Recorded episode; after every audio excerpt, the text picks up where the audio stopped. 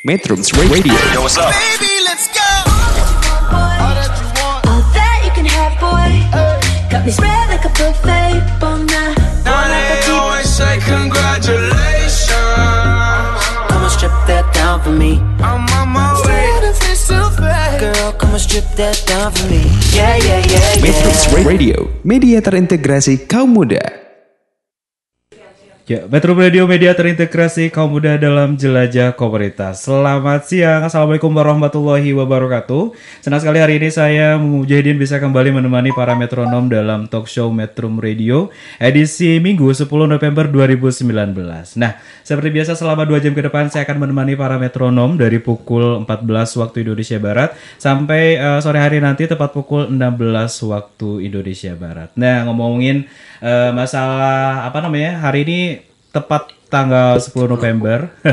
hari ini hari pahlawan. Iya, selamat hari pahlawan bagi para pahlawan-pahlawan nasional di Indonesia. Seperti itu.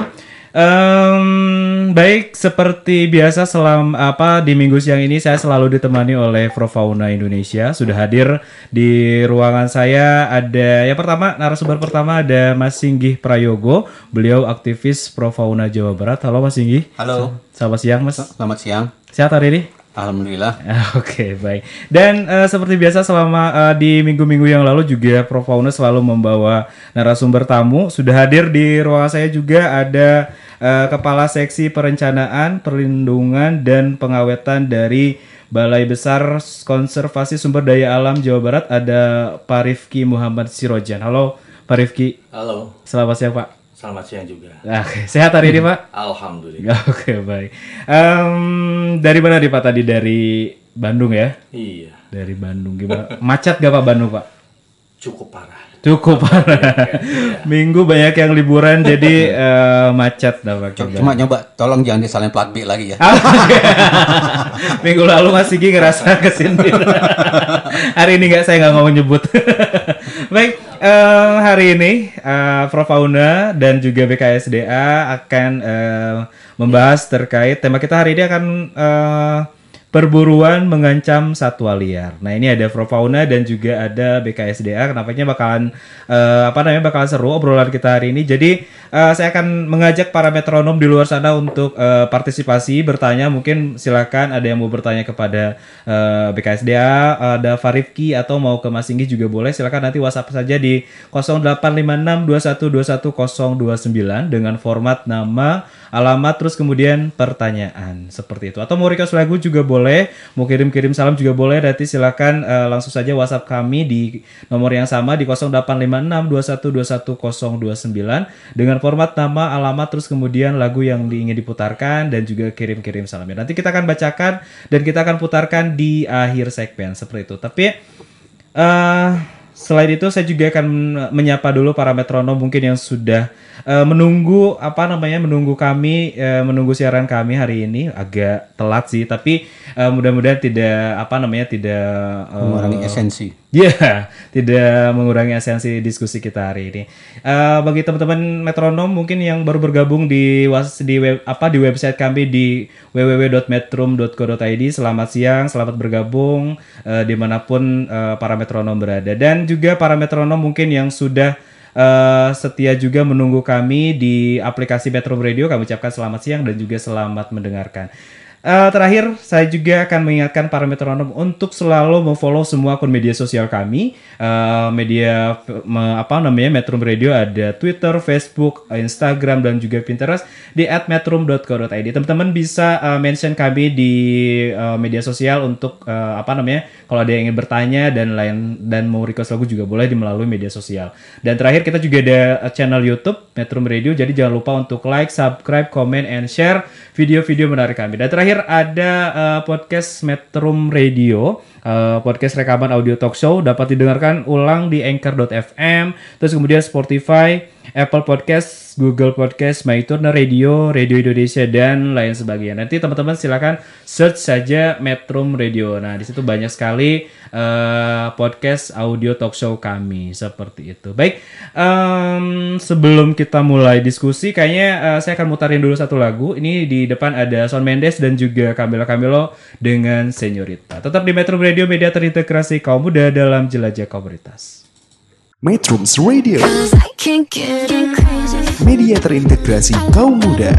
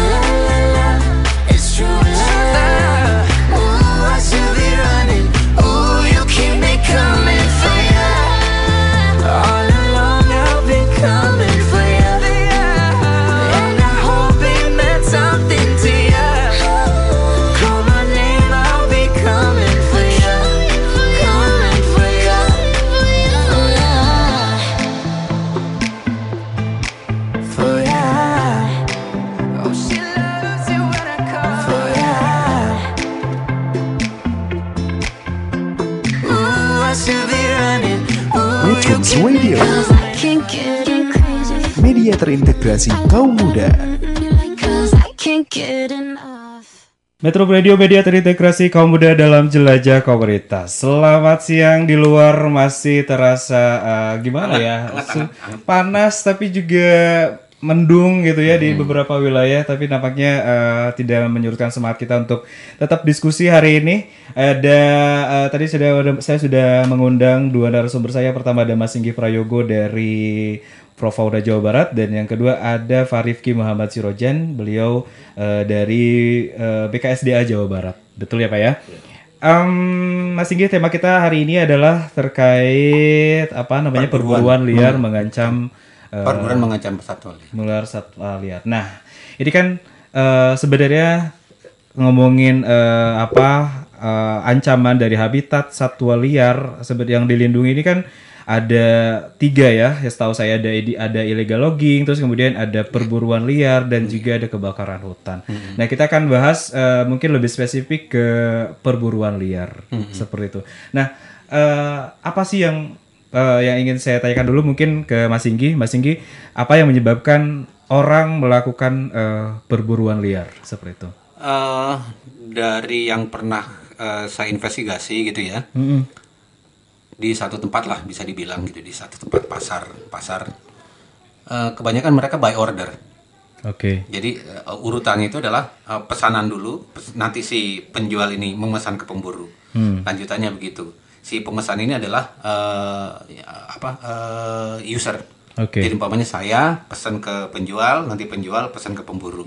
Eh, itu terjadi seperti kayak elang, semua Hmm. segala macam. Kebetulan beberapa kira-kira dua hari yang lalu atau kemarin ya kayak saya dapat kiriman foto itu anak elang ada empat ekor Hmm. dari pemburu itu kayaknya pesanan tuh.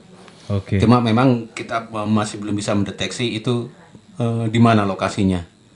Gitu. Warnanya masih ya masih kayak berubah masih kayak ayam bulu apa kulit semua belum ada bulunya.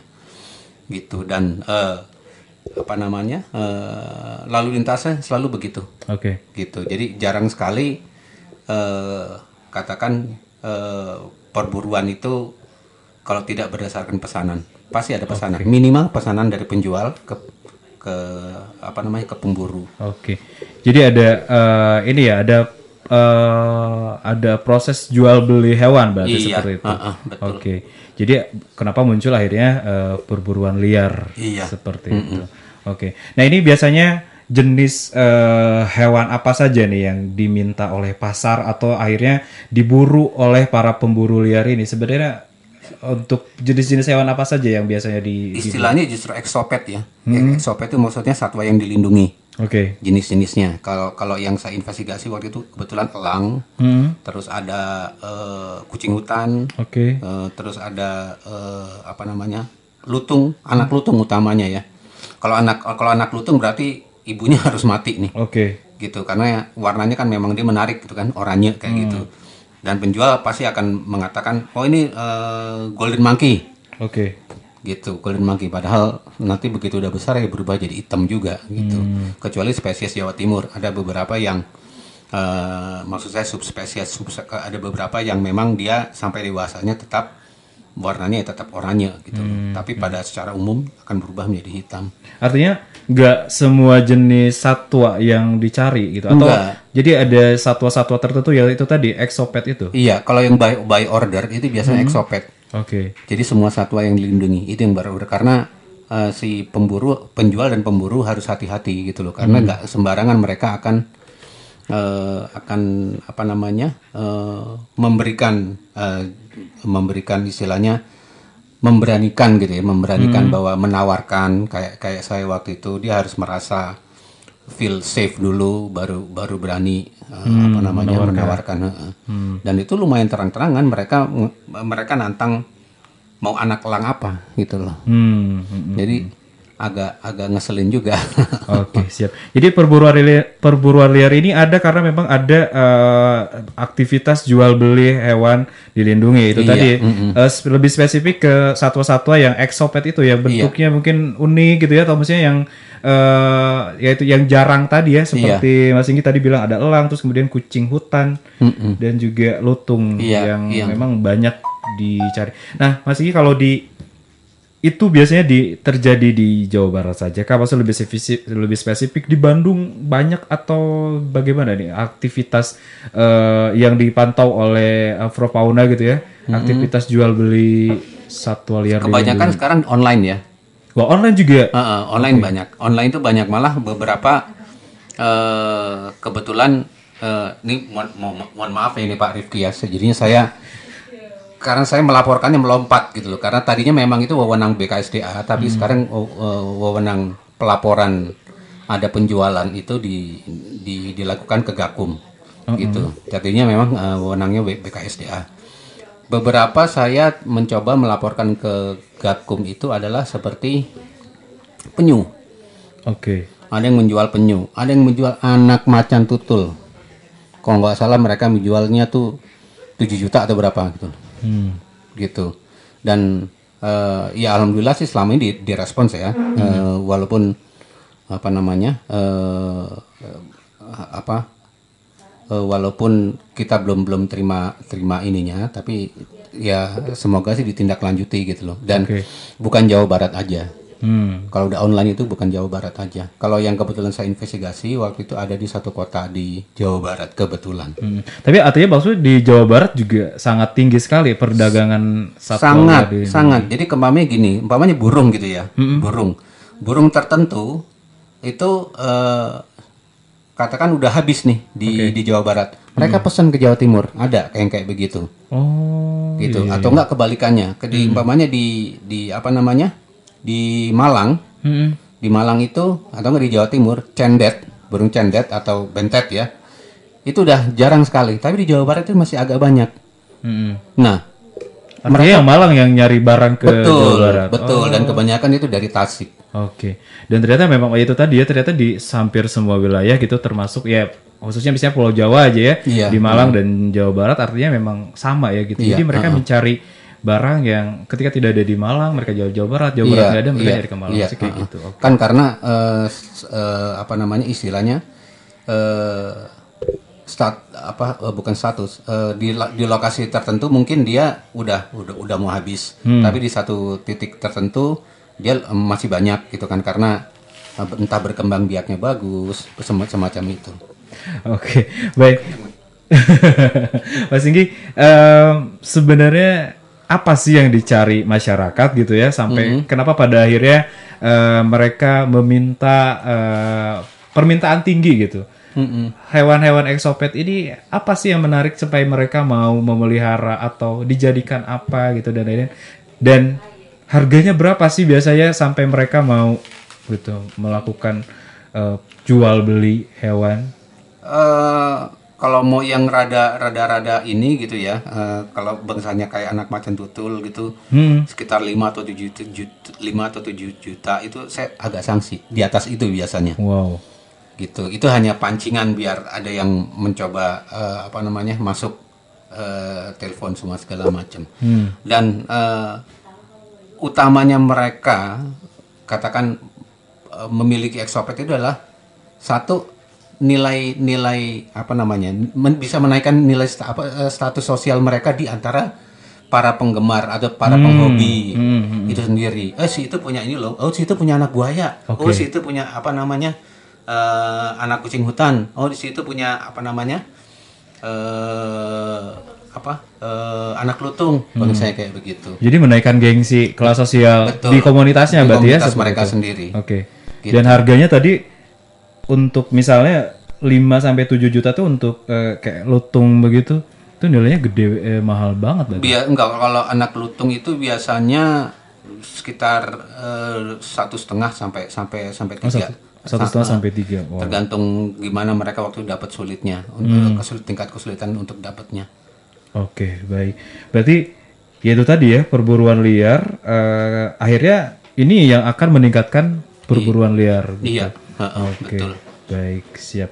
Nah, eh, untuk eh, ini sendiri, Mas Singgi, untuk perburuan liar sendiri sebenarnya eh, ini apa yang mereka gunakan, misalnya dalam misalnya tool gitu ya, dalam misalnya eh, peralatan-peralatan yang mereka gunakan untuk melakukan perburuan-perburuan liar. Dan bagaimana sebenarnya eh, yang eh, Profauna awasi gitu, yang terjadi di lapangan? Kalau terjadi di lapangan sih saya biasanya menemukan menggunakan pulut ya untuk burung. Pulut, itu eh, bisa jaring, bisa eh, eh, jaring yang dikasih lem, semua segala macem. Kalau anak-anak primata, semua segala macam bisa pakai senapan, ditembak ibunya, diambil anaknya gitu. Karena nggak mungkin ngambil anaknya tanpa induknya mati dulu Oke. gitu. Si induknya akan mempertahankan eh, si si si anak sampai sampai ya sampai dia mati gitu. Dan sepanjang saya eh kayak tadi lah nggak usah jauh aja lah. Hari ini nih, hari ini saya saya baru saya baru ban- eh, baru balik hunting birding gitu ya di daerah Tahura. Hmm. Itu masih ada, masih ada juk eh, pagi-pagi itu masih ada inian gonggongan anjing gitu loh. Walaupun saya nggak tahu apakah masih ada babi hutan sekitar situ gitu kan walaupun saya sanksi gitu ya tapi rombongan anjing ini masih ada. Terus suara senapan jedar jedor jedar jedor itu masih ada. Jadi Oke, itu di Tahura. ya, itu yang dekat ya. Oke. belum yang yang lumayan saya agak jauh kayak daerah Sumedang atau apa gitu. Bisa dibilang tiap hari Sabtu kalau kita jam 6 sampai jam 7 kita nongkrong di si Sumedang aja itu pasti akan banyak yang yang bawa senapan itu Iya, saya juga pernah perhatiin nih Pak. Jadi kayak mereka bawa senapan terus pakai pakai naik kolbak terus bawa anjing kayak gitu. Iya. Itu, itu tujuannya untuk mau ber Kalau ketika saya tanya mereka berburu ya berburu babi apa babi hutan itu. Mm-mm, iya Gitu. betul dan sebetulnya bahayanya begini ke, kalau mereka berburu babi hutan Hmm. kalau masih ada top predatornya macan tutul babi hutannya habis macan tutulnya kan gak ada makanan nih. Iya. lari ke bawah deh makan ternak. Akhirnya konflik sama sama sama apa namanya? Sama manusia. sama uh, sama manusia sama masyarakat uh, desa semua segala macam gitu. Itu yang yang yang kurang diperhatikan para para pemburu. Makanya saya mohon uh, apa namanya seandainya ada anggota perbakin nih yang di sini gitu loh. Mereka rata-rata menggunakan atribut perbakin. Saya nggak tahu dapatnya dari mana gitu kan Eh, entah itu kaos entah itu topi entah itu emblem semua segala macam gitu kan. Eh, sebaiknya tolong deh gitu loh. Mulailah itu diawasin. Jangan jangan beralasan bahwa ah sekarang kan eh, gampang untuk mendapatkan apa namanya aksesoris perbakin. Yang mbok tolong gitu diawasilah penggunaan atau tingkat atau atau tempat-tempat penjualan eh, aksesoris perbakin itu. Oh jadi itu eh, bisa dikatakan bahwa eh, para pemburu ini pemburu liar bisa dikatakan eh, menggunakan atribut perbakin sebagai eh, alasan. Iya, alasan dan alasan perbakin itu juga eh, belum tentu mereka anggota perbakin. Makanya saya bilang tolong kalau kayak gitu gitu. Kalau me- memang mereka bukan kalau mereka memang tidak mampu mengawasi anggotanya, tolong yang diawasi adalah toko-toko yang menjual Oke. gitu. Oke, Jadi baik. kita nggak tidak sembarang menuduh oh itu orang perbakin. Hmm, hmm, Gitu. hmm. Oke, baik. Berarti tadi eh, dikatakan eh, apa cara perburuan liar juga tadi sangat sadis ya. Di antaranya tadi pakai selain tadi pakai pulut terus eh pulit pulut, Pulut, ya? pulut, ah. Pulut, terus kemudian jaring, terus kemudian juga ada yang menggunakan senapan. Iya. Nah itu tadi yang paling eh, ironis adalah eh, ketika eh, orang utan ya, orang utan ini eh, pasti eh, kalau memburu anak orang utan pasti membunuh dulu Iya. eh, ibunya, Induknya. induknya, baru si orang utan anaknya ini baru bisa Iya, diambil. ah, bukan orang hutan aja sih primata lah pokoknya mau orang hutan mau apa namanya Owa Jawa, owa Jawa, eh, eh, surili semua segala macam itu pasti eh, lutung induknya pasti akan mati dibunuh dulu baru bisa diambil Anaknya. anaknya. Oke, baik. Baik, nampaknya eh, di segmen ini eh, apa namanya tadi kita sudah ngobrolin terkait perdagangan bahwa ternyata per, kenapa muncul ada perburuan liar. Sebenarnya perburuan liar ini eh, disebabkan karena permintaan tadi tinggi seperti yang disebut Mas Singgi bahwa permintaan di pasaran tinggi pada akhirnya eh, akan meningkatkan perburuan liar. Dan perburuan yang dilakukan oleh oknum-oknum eh, pemburu ini juga tidak hanya eh, apa namanya dengan cara yang baik ya pasti dengan cara yang sadis ya. iya. dengan cara sadis tadi eh, berbagai jenis eh, primata misalnya mereka pasti akan membunuh dulu induknya baru eh, mereka akan mengambil anaknya untuk dijual beli seperti itu. Nah eh, di sini mumpung ada sudah ada eh, tamu narasumber ada dari BKSDA nanti kita akan tanyakan apakah ada pelaporan yang masuk ke BKSDA gitu kan seperti apa dan eh, apa namanya pengawasan dari BKSDA seperti apa. Nanti kita akan bahas di segmen selanjutnya bersama dengan eh, Pak Rifki eh, dari BKSDA. Eh, tetap di Metro Radio, media terintegrasi kaum muda dalam jelajah komunitas. Metrums Radio, media terintegrasi kaum muda.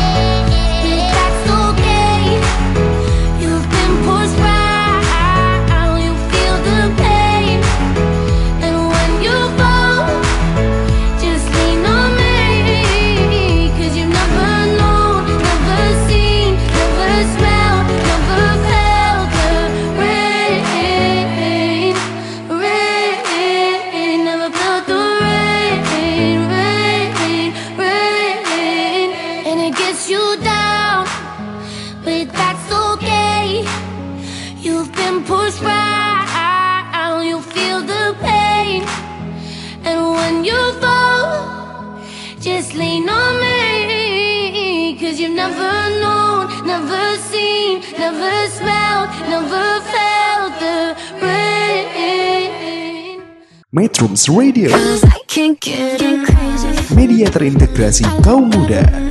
Cause I can't get enough.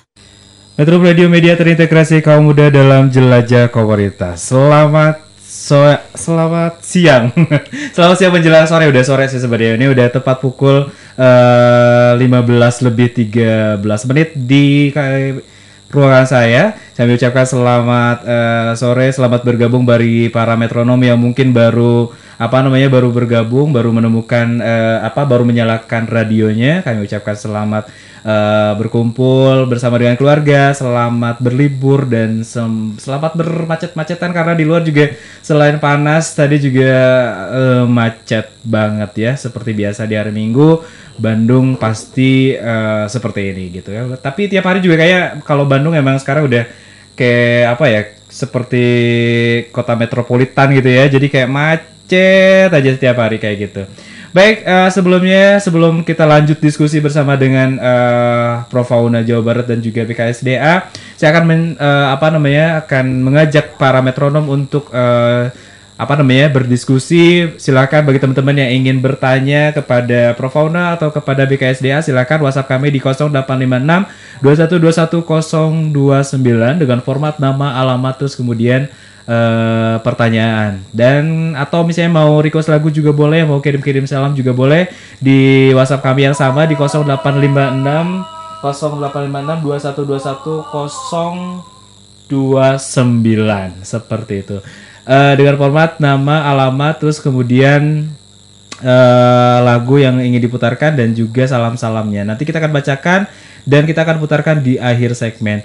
Saya juga tak lupa untuk eh, apa namanya mengingatkan para teman-teman metronom di luar sana bagi yang belum follow semua eh memfollow akun media sosial kami Metro Radio silakan follow semua akun media sosial kami ada Instagram, Twitter, Facebook dan juga Pinterest di @metrum.co.id. Kita juga ada channel YouTube jadi silakan untuk like, subscribe, comment and share video-video menarik kami. Dan terakhir kita juga ada podcast Metrum Radio eh, eh, podcast eh, rekaman audio talk show kami dapat dicek di eh, Spotify, Apple Podcast, Google eh, Podcast, MyTuner Radio, Radio Indonesia, Anchor.fm dan lain sebagainya. Nanti teman-teman silakan aja eh, apa namanya googling atau eh, keywordnya eh, apa namanya keywordnya Metro Radio seperti itu. Nanti di sana banyak sekali eh, rekaman audio talk show kami seperti itu.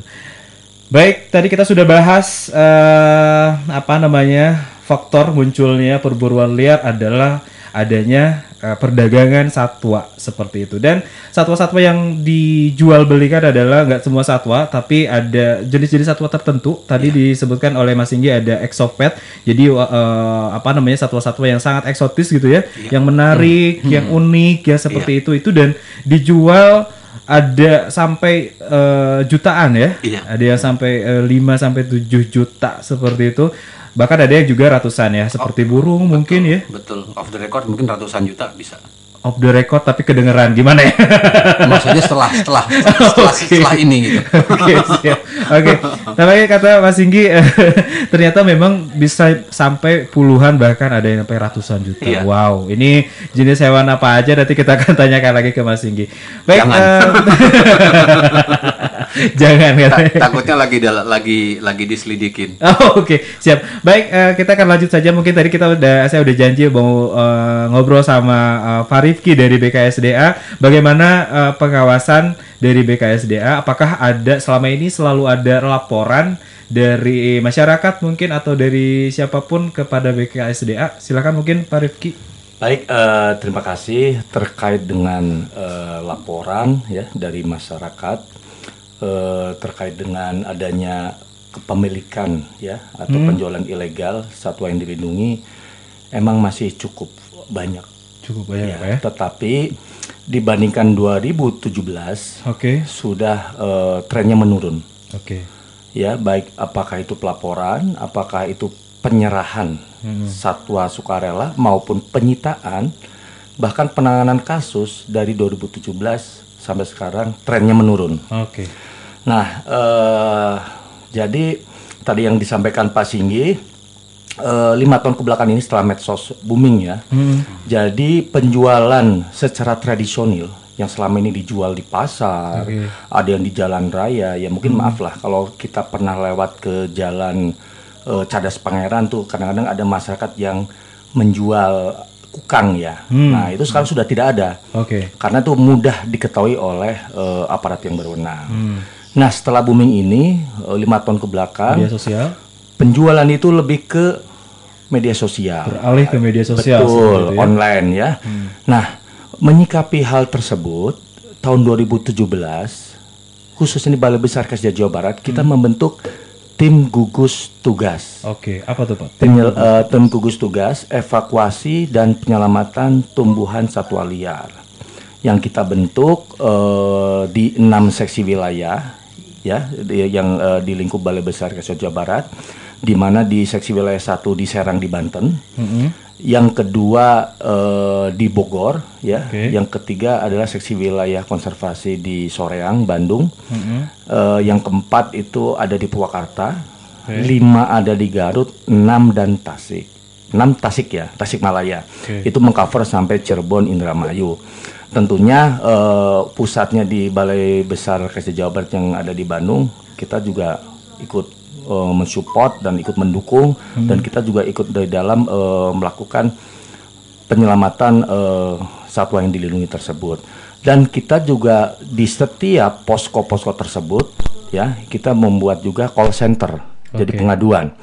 Di mana di kita juga ada tim humas yang rajin eh, memberitakan ke media ya agar pesan kita nyampe ke masyarakat Oke. eh dalam hal itu operasi oleh petugas ya yang dilakukan oleh petugas kita maupun bekerja sama dengan teman-teman dari eh, Balai Gakum ya Jabal Nusrat ataupun dari pihak kepolisian. Oke. Nah, mereka eh, dari tim humas ini yang memberitakan ya, termasuk eh, mereka juga yang menampung laporan-laporan dari masyarakat untuk disampaikan ke tim untuk eh, segera bergerak. Evakuasi ya. Iya, betul. Oke, baik. Jadi selama ini eh, memang eh, ada ya pak ya laporan masih banyak, tapi untuk trennya sendiri tadi eh, Pak Rifki bilang dari tahun 2017 hingga sekarang trennya menurun. Iya. Seperti itu. Dan eh, BKSDA juga sudah membangun apa namanya membentuk tim gugus tugas evakuasi penyelamatan satwa liar. Nah ini eh, sejak kapan Pak eh, adanya tim gugus tugas ini Pak? Kita bentuk tahun 2017. 2017, 2017. Jadi karena waktu itu marak-maraknya ya, marak-maraknya eh, peredaran satwa yang dilindungi secara ilegal, banyak sekali informasi di masyarakat, termasuk teman-teman NGO ini. Seperti Provona nih rajin ini Mas Singgih ini.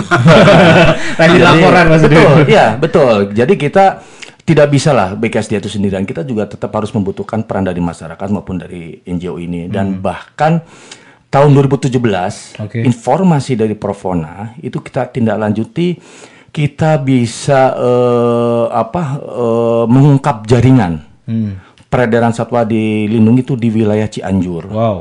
Itu banyak sekali, ada 13 ekor yang kita amankan dan pelakunya pun yang kita amankan selain dia penjual itu juga eh, bandar. Jadi langsung dua tersangka dan dua-duanya sudah difonis ya di Pengadilan Negeri Cianjur. Ini yang laporan Provona tahun 2017 kalau nggak salah.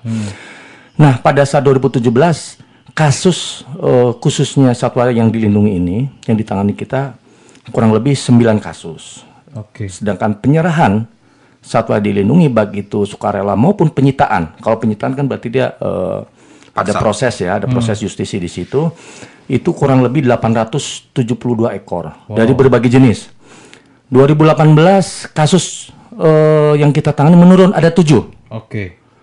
ada tujuh dan satwa yang berhasil kita amankan juga turun sekitar 405 ekor dari berbagai jenis. Oke. Nah tahun ini hanya dua kasus, Oke.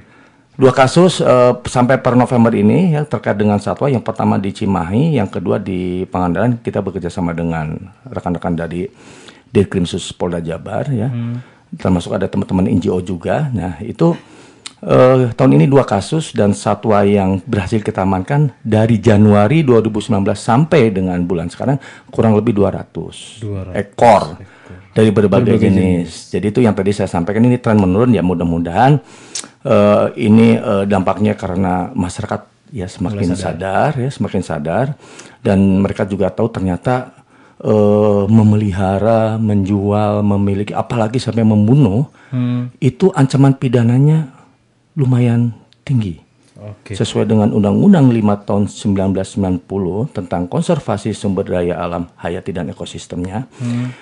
Itu di pasal 40 ayat 2 itu ancaman pidananya paling lama, paling lama nih, 5 tahun. Lima tahun. Denda 100 juta. Barang siapa? Jadi barang siapa? Siapa pun. Siapa pun itu eh, pelakuannya sama ya bagi eh, pelaku atau orang yang memelihara memiliki menyimpan, membunuh dan memperniagakan satwa yang dilindungi. Ini maksimal lima tahun, denda maksimal 100 juta. 100 juta. Pada eh, eksekusinya Pak, apakah eh, ada yang sampai lima tahun, terus juga ada denda yang mungkin apakah sampai 100 juta nggak sih Pak? Atau gimana Pak? Eh, apa efektif, seberapa efektif gitu Pak eh, produk hukum ini gitu Pak? Ya sebenarnya kalau kita melihat ancaman itu lumayan tinggi ya. Cuman kalau sudah terkait dengan vonis itu kan kewenangan ada di Pengadilan. Pradia, pengadilan. Kita dari petugas kita hanya mengamankan di lapangan, lanjut oleh penyidik ya, baik penyidik pegawai negeri sipil maupun penyidik Polri itu sampai tahap P21. Oke. Jadi kasus itu dilimpahkan ke kejaksaan. Nah nanti di peradilan itu pihak kejaksaan dengan hakim. Kita tidak tidak tidak ini. Nah itu kadang-kadang ya vonis ya bervariasi. Cuma tiga bulan. Ya itu itu pertimbangan ya saya itu itu itu memang sudah kewenangan dari dari hakim. Emang betul Pak Singgi ada yang di bawah satu tahun, ada juga yang sampai dua tahun. Ada juga ya. Ada yang sampai dua tahun. Mungkin hukumnya yang mesti dirubah peraturannya, yang mesti dire- direvisi bukan maksimal tapi minimal. minimal muncul seperti Undang-Undang 18. Oke. Undang-Undang 18 tahun 2013 ya itu juga ada minimal. Hmm. Jadi misalnya minimal tiga tahun, maksimal lima tahun. Berarti antara 3 sampai 5 Iya. Oke, jadi nggak tiga bulan, tiga Oh. bulan lagi. Nggak tiga bulan lagi. Kan Ya. saya memberikan efek jerah gitu ya. Iya, seperti itulah. Oke, baik. Tadi eh, apa namanya eh, Pak Rifki sudah menyampaikan bahwa hari di tahun 2019 eh, BKSDA menangani dua kasus ya Pak ya, dua Iya. kasus dengan eh, jumlah sitaan atau penyerahan dan juga lain-lain itu ada 200 ekor satwa liar dilindungi berbagai jenis. Terus kemudian ini jumlah ini menurun ya Pak ya dari tahun 2018 de, menangani tujuh kasus dan eh, jumlah hewan yang disita atau eh, penyerahan itu ada 405. 2017 eh, eh, lebih fantastis lagi ada sekitar 800 dengan jumlah kasus eh, berapa nih tadi?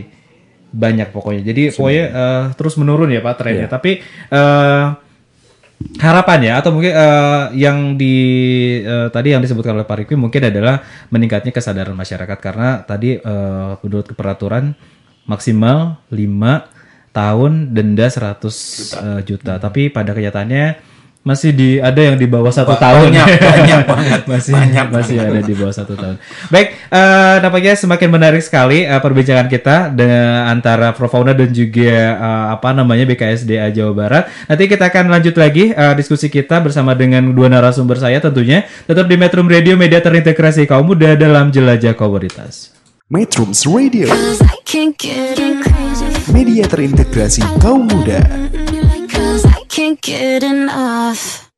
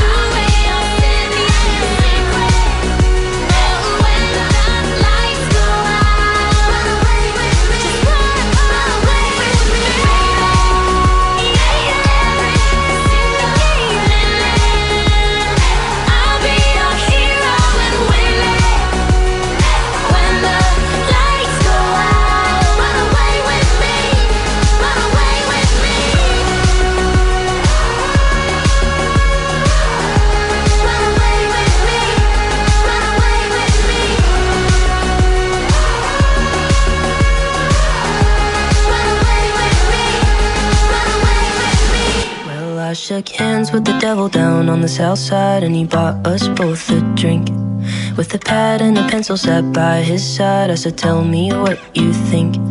I've been looking for my savior, looking for my truth. I even asked my shrink, he brought me down to his level. Said, Son, you're not special, you won't find him where you think. You won't find him down on sunset, or at a party in the hills, at the bottom of the bottle, or when you're tripping on some pills.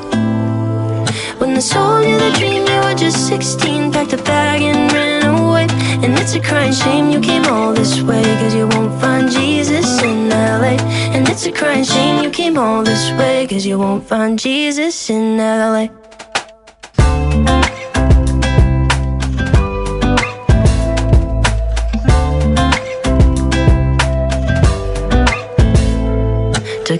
Of his whiskey, said, Now that you're with me, well, I think that you should stay. Yeah, I know you've been busy searching through the city, so let me share the weight.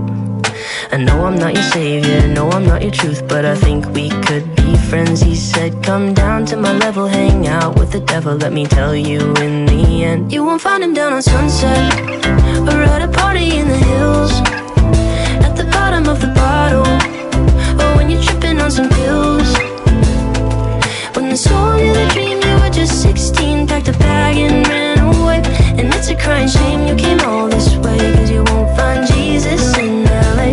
And it's a crying shame you came all this way, cause you won't find Jesus in LA. And that is when I knew that it was time to go home. And that is when I realized that I was alone. And all the vibrant colors from the lights fade away. And I don't care what they say. You won't find him down on sunset or at a party in the hills. At the bottom of the bottle, or when you're tripping on some pills. When they sold you the dream, you were just 16, packed a bag and ran And it's a crying shame you came all this way, cause you won't find Jesus in LA. I won't find him down on sunset, or at a party in the hills. At the bottom of the bottle, or when I'm tripping on some pills. When they sold me the dream, I was just 16, packed my bag and ran away. And it's a crying shame I came all this way, cause I won't find Jesus. And it's a crying shame I came all this way, cause I won't find Jesus in LA. Yeah. Rest in peace, bankroll, showing how to do it. Baby going crazy, he been getting straight to it. I done caused him many fights, and I'm fucking on the storage. Catch me in Atlanta, no security with my jewelry. Found out I'm rich, my baby mama talking soon. Another bitch telling lies on the pussy like you screwing me. Catch him down bad, that's his ass, nigga, you and me.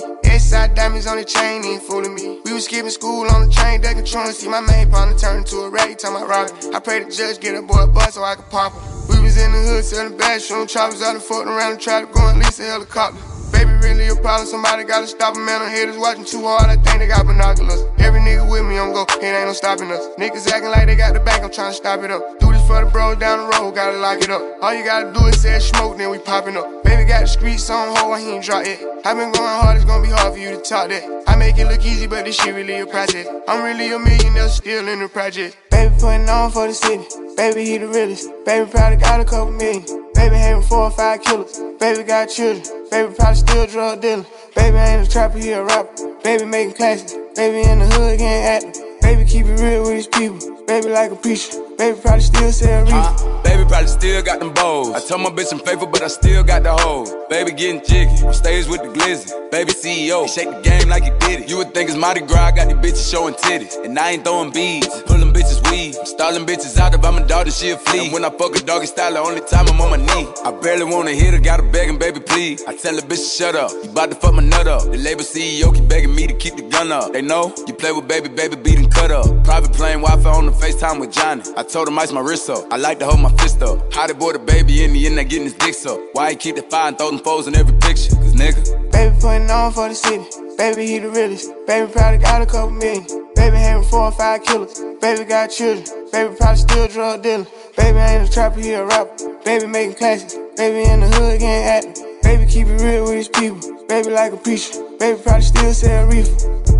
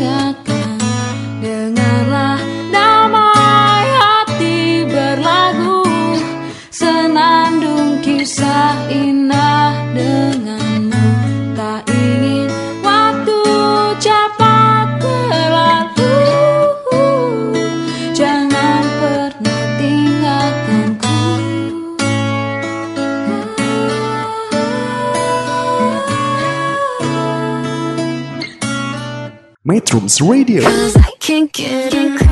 media terintegrasi kaum muda. Metro Radio Media terintegrasi kaum muda dalam jelajah komunitas. Selamat sore para metronom mungkin yang baru bergabung saya ucapkan selamat bergabung. Mungkin yang sedang di luar sana mungkin sedang liburan atau sedang bermain bersama dengan keluarga. Selamat berkumpul dengan keluarga. Selamat eh, weekend, happy weekend bagi teman-teman yang mungkin hari ini sedang menikmati libur. Gak seperti kita mungkin harus bertugas ya Mas Singgi dan juga Pak Rifki. kita harus eh, apa namanya harus siaran. Baik. Eh, sebelumnya saya akan menyapa dulu para metronom eh, di WhatsApp Sami di WhatsApp Metro Radio. Ini ada beberapa WhatsApp yang sudah masuk. Yang pertama ini ada dari eh Siangka aku Vano request lagunya Always dong dari Bon Jovi. Lagunya spesial buat Teh Ineke Nuhun. Oh, siap. Nih Teh Ineke ini eh, ini ya mahasiswa UIN yang lagi magang katanya. Oke siap. Nanti disampaikan ya mudah-mudahan beliau dengar. Terus selanjutnya ini ada eh, ada Nadia dari Jatinangor mau nanya dong eh, apa hukuman terhadap orang-orang yang berburu satwa liar? Apakah sanksi yang ada sudah memberikan efek jerak? Begitu. Terus eh, request lagu ya, eh, tapi lagu bahasa Arab ya Nabinal Hadi. Lagi seneng itu dia. Oke, siap nanti kita akan putarkan ya di akhir segmen. Ngomongin sanksi. Pak eh, apa? Pak Rifki dari BKSDA Pak. Eh, tadi kan ada yang nanya apakah sanksi yang sudah diberikan memberikan efek jerah atau tidak. Terus eh, gimana nih Pak? Sanksi yang sudah ada, produk hukum yang sudah ada saat ini eh, apa? Terus kemudian apakah sudah memberikan efek jerah atau tidak nih Pak? Tadi sudah dibahas sih sedikit mungkin diulang lagi. Eh, baik, terima kasih. Ya, tadi itu kembali kalau sudah terkait dengan vonis itu kan sudah atau putusan itu kan udah kewenangan hakim ya. Oke. Ya sekarang tergantung kalau putusannya tadi yang disampaikan Mas Singgi hanya tiga bulan ya tidak akan memberikan efek jerah. Oke. Tapi kalau tiga tahun empat tahun saya yakin Hmm. namanya dinginnya eh, jeruji besi kan wah itu sehari aja tuh udah kayak setahun kan apalagi empat tahun kan gitu. Jadi eh, ya mungkin eh, kalau memang ini ya salah satunya ya apakah di situ nanti eh, muncul minimal minimal dari eh, sanksi tersebut Oke.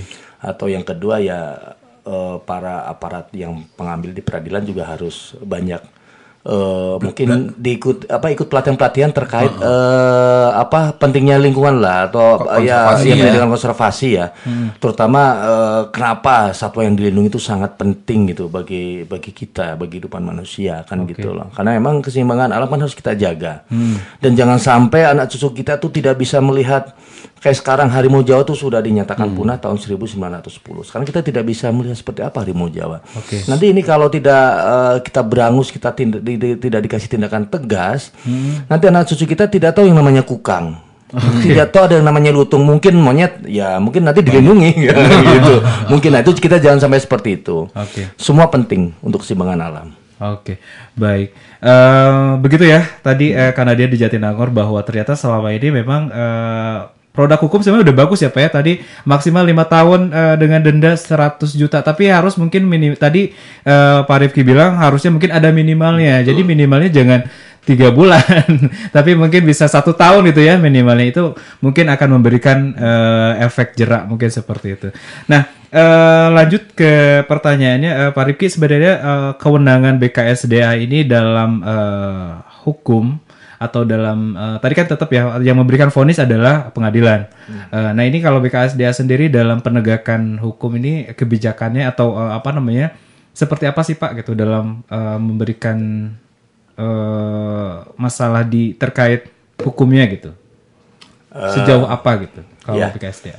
Jadi tadi yang dis, sempat disentil nih sama Mas Singgi sekarang semenjak eh, Kementerian Kehutanan digabung dengan lingkungan hidup ya, kan muncul ada Dirjen Gakum, lingkungan hidup dan kehutanan yang jelas dari namanya saja tuh sudah tupoksinya di penegakan hukum. dan eh, pasti kami di petugas kami itu lebih ke persuasif, Oke. persuasif, tindakan persuas- persuasif. Meskipun kami juga memiliki eh, personil polisi kehutanan ataupun penyidik pegawai negeri sipil. Oke. Jadi penyidik pegawai negeri sipil di kita juga untuk melakukan penyidikan tetap sprindiknya tuh dari eh, Gakum. Tidak bisa kita langsung dari kepala Balai Besar Kasih Jabar mengeluarkan sprindik tidak, tapi langsung harus sprindiknya dari Balai Gakum. Eh, terkait dengan upaya-upaya kita di lapangan, kita tetap untuk memantau, mengawasi adanya penjualan, pemeliharaan satwa tadi sampai indikasinya itu kan muncul dari ada beberapa jumlah ekor satwa yang bisa kita eh, amankan ya. Hmm. Dan kita juga eh, selalu menerima informasi dari masyarakat melalui call center ya Oke. Balai Besar Kacang Barat sampai ke Sumalini ya di seksi wilayah. Termasuk kita juga nih banyak kerjasama dengan teman-teman NGO salah satu nih Profona Hmm. Profona ada Jan ya macam-macam di situ yang memberikan info ke kita. Tapi nanti di dalam rangka penegakan hukum nah kita melibatkan penyidik kepolisian RI atau dari penyidik pegawai negeri sipil dari Dijen Gakum, LHK itu jadi kita tetap me- ini apa melakukan upaya untuk eh, meminimalisir kejadian eh, tidak pidana di bidang KSDAE. Oke, siap.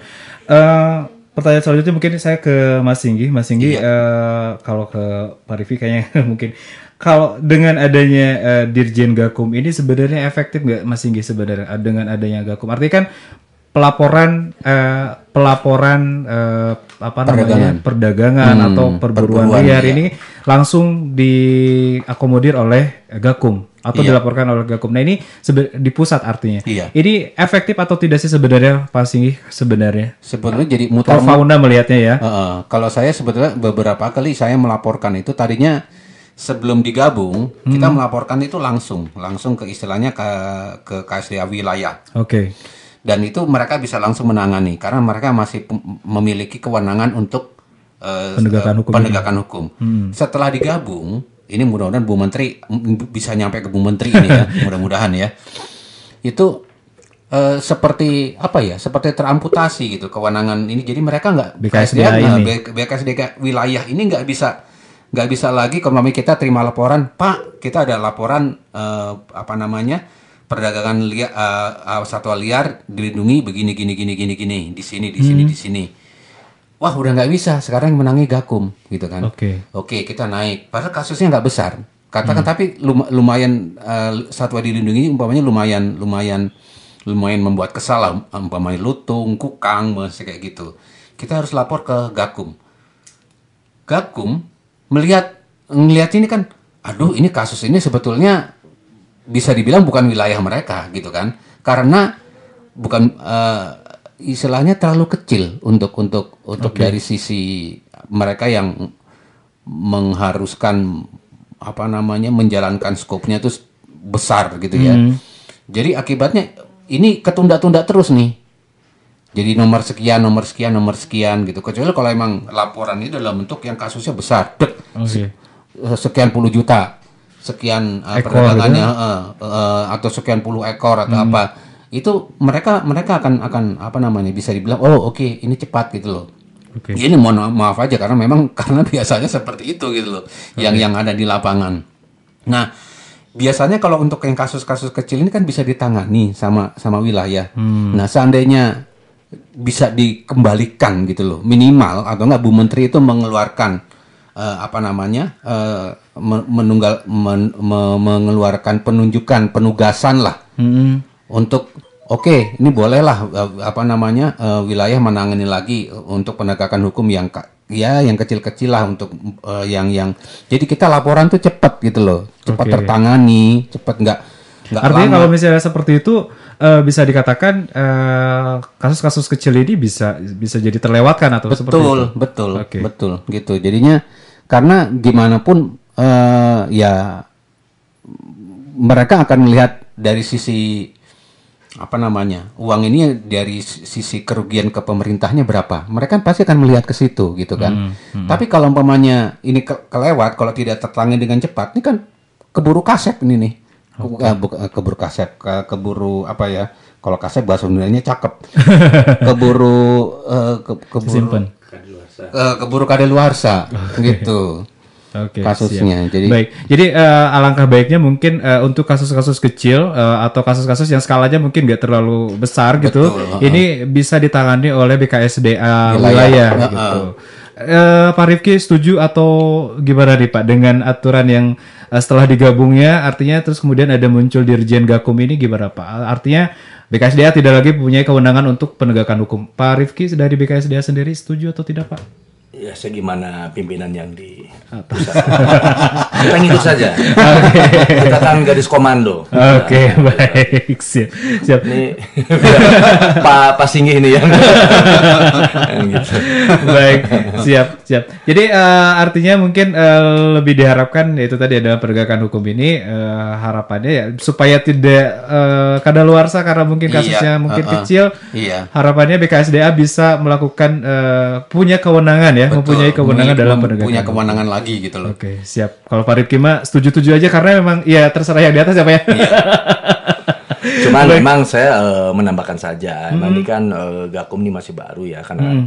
emang kadang-kadang mereka ada eh, keterbatasan dari SDM mereka Oke. sendiri dan mereka juga kayak Balai Gakum Jabal Jawa Bal- Bali Nusa Tenggara Hmm. itu Hmm. kantor balainya di Surabaya. Mereka memiliki tiga tiga seksi ya, tiga seksi wilayah, satu Jakarta. Hmm. Mereka harus mengcover provinsi Banten, Jakarta dan eh, Jawa Barat. Jawa Barat. Oke. Ada lagi itu yang seksi 2 di Surabaya, itu Jawa Timur, Jogja dan eh, Jawa Tengah. Hmm. Satunya lagi itu yang di Kupang, itu Nusa Tenggara Barat, Bali dan Timur. Ya mungkin mudah-mudahan ke depan juga eh, mereka semakin eh, personilnya semakin apa eh, lengkap ya Hmm. untuk bisa mengcover eh, wilayah kerjanya dan sekarang juga kalau ini sudah dibentuk ada pos-posnya juga termasuk di Bandung itu di pos Pasteur ya Mas Singgi ya? Iya, Pasteur, betul. Ya, kita dorong lah. Tapi terkait kebijakan itu kan gimana kita di di di pusat. Kalau kita ngikut saja. Oke siap. Eh Pak Rifki lanjut tadi kan eh, artis sekarang eh, BKSDA ada Polhut dan juga ada eh, PPNS. penyidik PPNS penyidik pegawai negeri sipil. Nah, ini artinya eh, tugas mereka sekarang seperti apa nih Pak? Setelah setelah apa namanya setelah digabung terus kemudian dibentuk eh, Gakum ini apakah masih sama atau berbeda Pak? Ya, untuk Polhut ya, untuk TUSI sama ya Hmm. melakukan pengawasan eh, dan apa eh, di pengawasan di di di lapangan. Cuman terkait dengan justisi. Oke. Nah, kalau Polhut itu kan hanya sebatas dia eh, menangkap pelaku dan membuat laporan kejadian Oke. atau laporan polisi kalau emang itu nanti dilimpahkan ke penyidik Polri. Hmm. Nah, setelah dibuat LK itu Hmm. sudah kewenangannya dari penyidik Oke. atau PPNS. Hmm.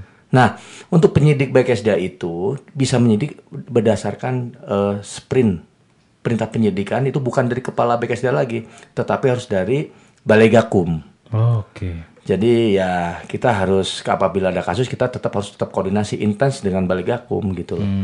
Biar eh, beriringan ya proses nanti eh, dari lidik ya dari pulbaket sampai ke eh, penyergapan operasi ya sampai ke justisi itu sinkron gitu.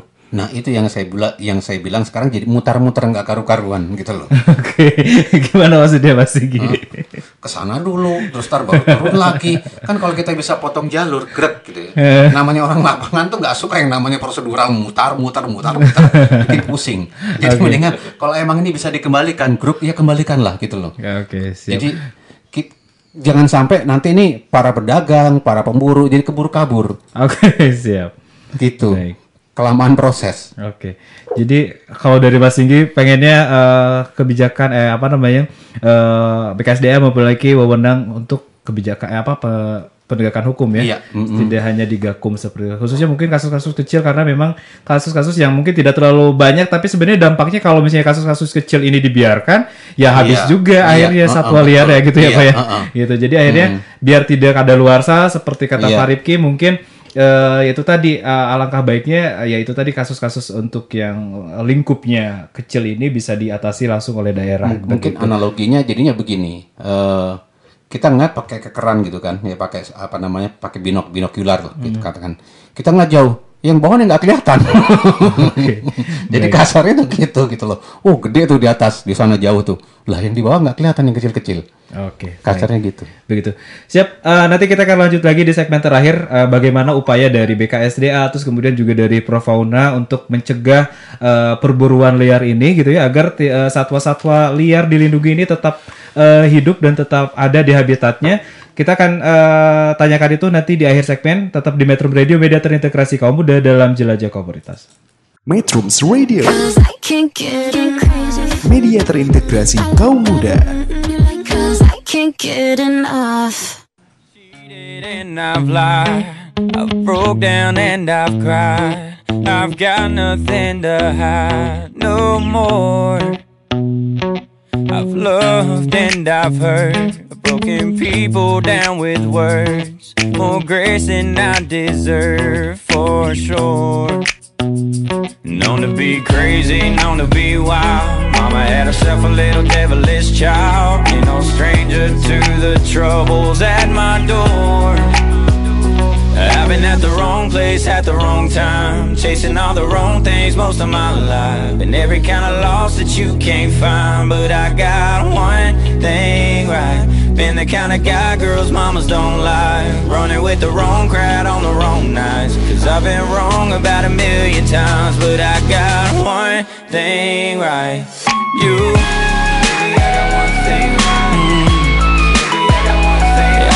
Baby,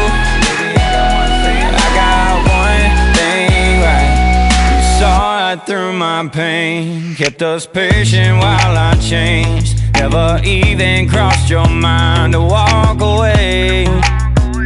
When I was getting crazy, reckless and wild, acting like my mama's little devilish child. It took a heart like yours to find its place. I've been at the wrong place at the wrong time, chasing all the wrong things most of my life. Been every kind of loss that you can't find, but I got one thing right. Been the kind of guy girls mamas don't like, running with the wrong crowd on the wrong nights. I've been wrong about a million times, but I got one thing right. You. Yeah, I got you.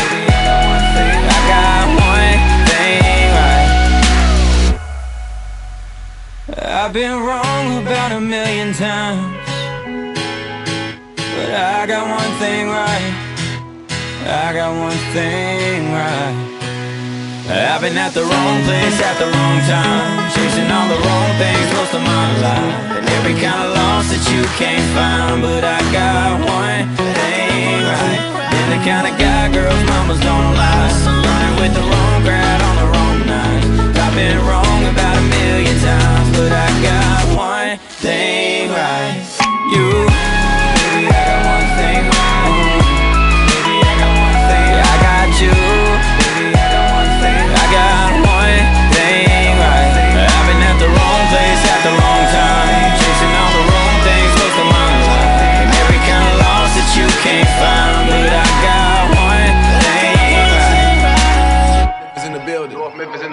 Niggas in the building. Mike Wilmer. Fired up. Miss Mary Holding back, Rona. with this we could. Out on the back, Miss Mary Mac, all rolling back. Yeah. She let me hit, Yeah. Uh, straight from the back. No,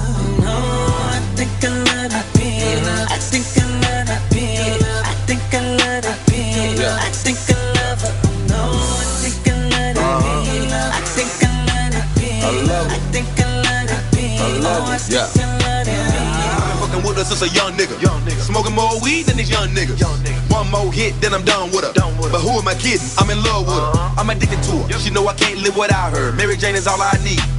In the Lambo, blowing nothing but that kill. You know I keep that RIP. I chief and y'all little niggas ain't in my league. I got them Kobe Bryant colors all in my weed. Pouring out the purple plus. Homie, let's make a toast. Whole team doubling up on cup Celine. Blue dream weed make my bitch go by. Gotta land on her back with her legs up in the sky. I'ma take me a dab and wax that ass. Stay on my trippin' shit, nigga. I'm so high. I'm so fly. Shake my ride. Shit so clean. Chick thought I was a spy. 007, I'm James Bond. And I'm smoking key bowls all at my bum. All I inhale is that strong. So you know I keep the grass all in my lungs. Miss Mary Mary, rolling back to back on a shot of gin and a bean on my tongue. Mary Mac, Yes, sir. all uh-huh. rolling back. With this we could. Out on the back. Miss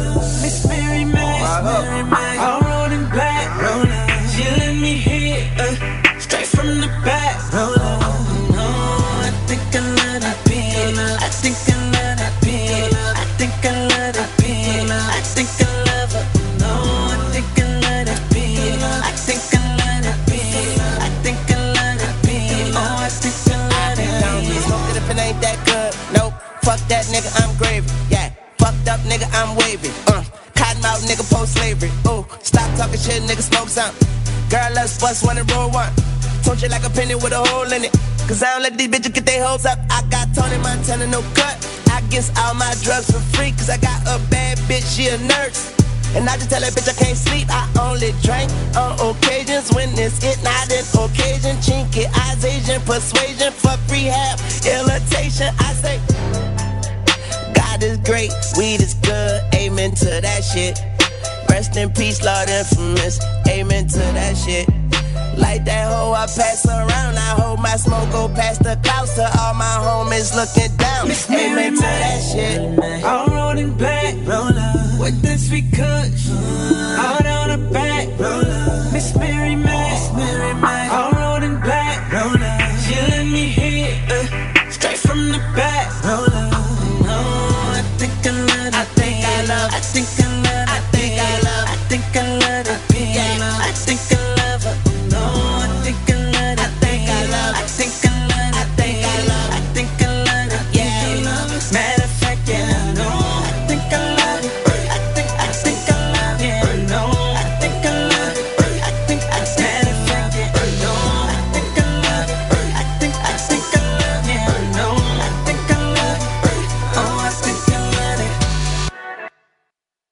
Metrums Radio,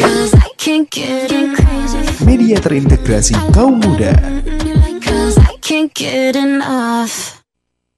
Metro Radio Media terintegrasi kaum muda dalam jelajah komunitas. Tepat pukul 4 lebih 1 menit di studio, artinya kita harus segera pamit undur diri. Tapi sebelumnya, eh, sebelum kita pamit undur diri, kita akan eh, apa namanya? Kita akan tanyakan lagi kepada eh, Prof Fauna dan juga ke BKSDA bagaimana sih atau bagaimana upaya eh, agar perburuan ini, perburuan liar ini eh, dapat dicegah atau eh, apa namanya upaya dari BKSD ini bisa berhasil gitu ya seperti itu. Dan walaupun eh, apa namanya angka tadi ya angka atau tren dari pelepasan eh apa namanya dari penyerahan terus kemudian eh, penyitaan eh, jumlah kasus yang ditangani oleh BKSDA sendiri eh, menurun setiap tahunnya tapi bukan berarti eh, apa namanya tidak ada gitu ya perburuan liar atau perdagangan ini. Karena eh, pasti ada apa namanya upaya-upaya yang dilakukan agar terhindar daripada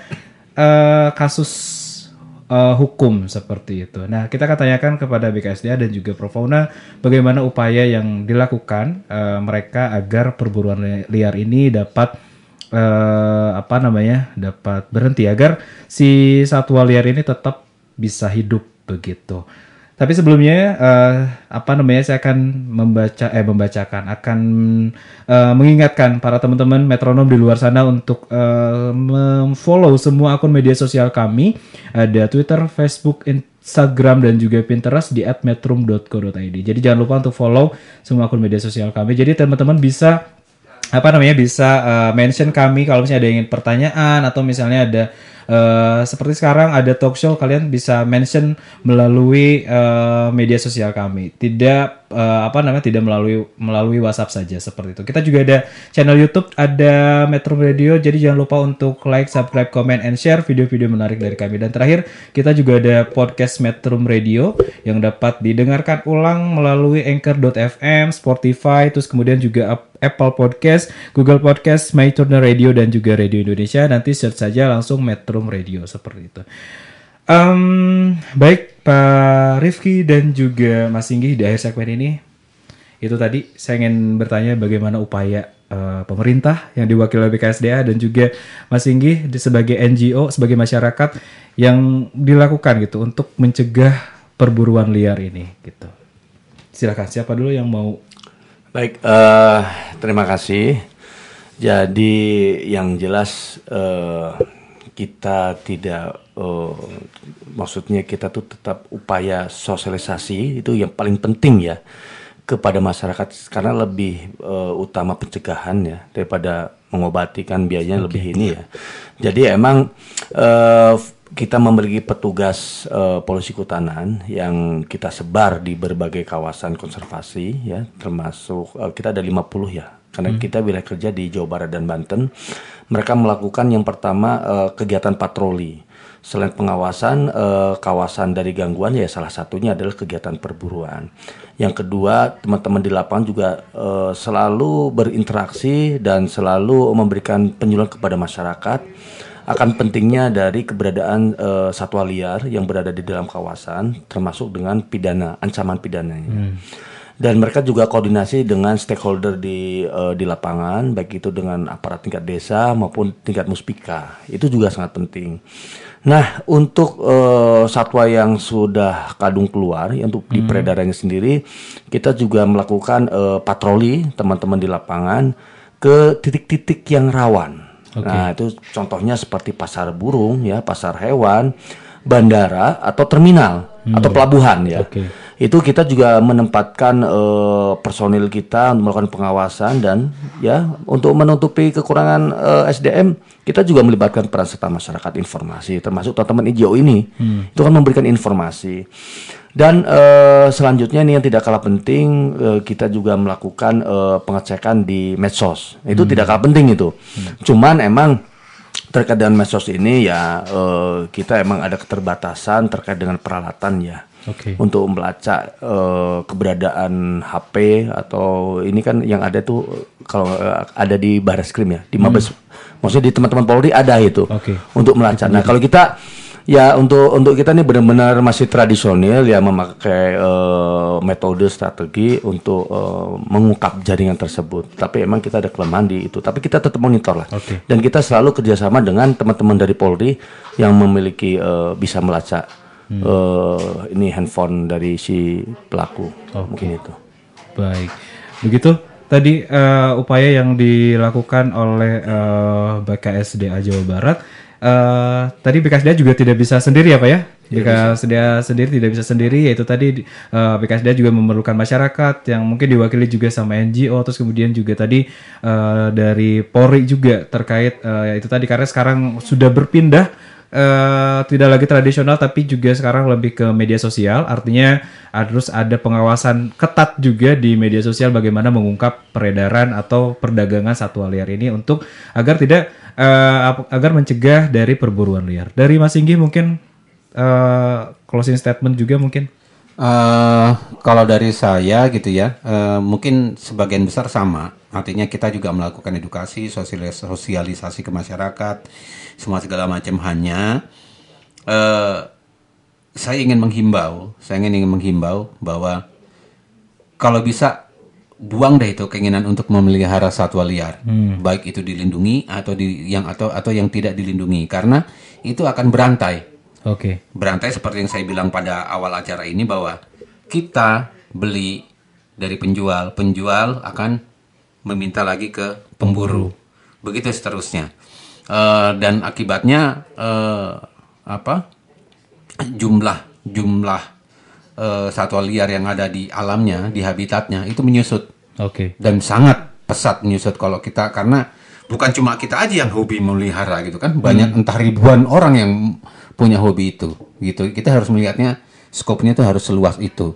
Jadi eh, dengan kita menutup kemungkinan kita ingin apa namanya memiliki gitu bahwa kita mencintai itu bukan harus memiliki gitu ya. Jadi eh, cukuplah dilihat aja gitu kan dan melestarikan mungkin salah Iya, satu betul. bentuknya Ha-ha, gitu.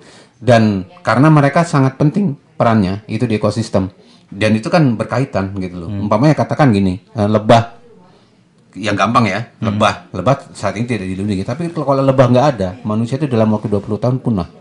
Karena tidak ada yang menye- menyebarkan eh, memberikan penyerbukan itu nggak ada. Hmm. Kasarnya gitu. Oke.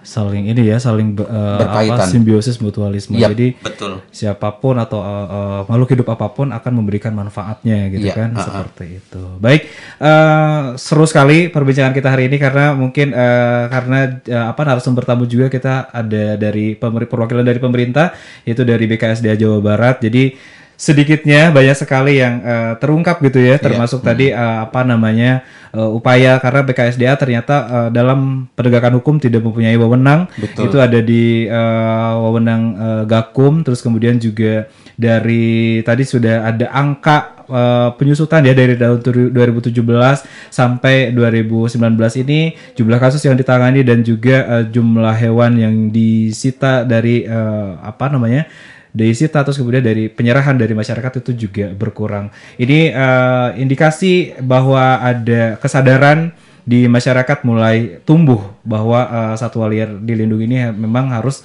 eh, hidup secara apa di alam dan dilindungi gitu ya, bukan dikandangin, bukan di Betul. pasar seperti Karena itu. kita sendiri juga nggak mau dikandangin kan kita juga nggak mau. Oke, mudah-mudahan di tahun-tahun selanjutnya BKSDA juga terus eh, apa namanya eh, jumlah kasus yang ditangani ini mungkin eh, semakin menyusut itu supaya ya itu tadi ini adalah indikasi keberhasilan seperti itu.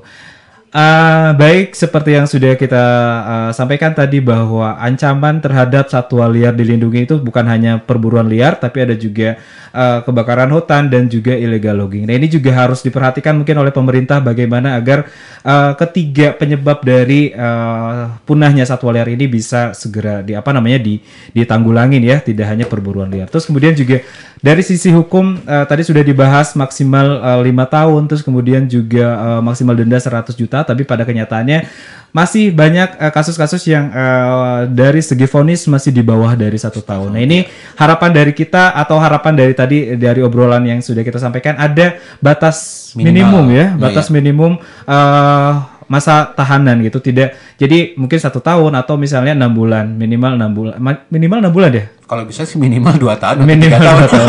agar memberikan efek jerah Efek dan jerah gitu. efek jerah dan tidak lagi terjadi eh, perburuan liar seperti itu. Dan terakhir stop untuk eh, hasrat ingin memiliki satwa liar dilindungi Iya, ini karena ketika ada permintaan di pasar eh, ini akan ber tadi kata Mas Inggi juga ini akan beruntun pada permintaan perburuan. Perburuan. Makanya akan muncul perburuan liar seperti itu. Jadi pada masyarakat yang baik-baik di luar sana para metronom mungkin eh, untuk tidak eh, apa ya untuk tidak ada hapus keinginan untuk memiliki satwa liar seperti itu karena ini akan memunculkan masalah baru nantinya akan ada memunculkan perburuan liar seperti itu baik eh, nampaknya eh, waktu di studio sudah menunjukkan pukul 4 lebih 12 menit artinya saya eh, Mas Inggi dan juga Pak Rifki harus pamit undur diri saya ucapkan terima kasih banyak kepada Mas Inggi yang sudah bersedia hadir di sini makasih Mas Inggi Sama-sama. dan juga Pak Rifki dari BKSDA terima kasih Sama-sama. sudah hadir di ruangan kami. Baik, eh, akhir kata saya Mumu Mujahidin, wabillahi taufiq wal hidayah. Wassalamualaikum warahmatullahi wabarakatuh. Tetap di Metro. Radio Media Terintegrasi Kaum Muda dalam Jelajah Komunitas.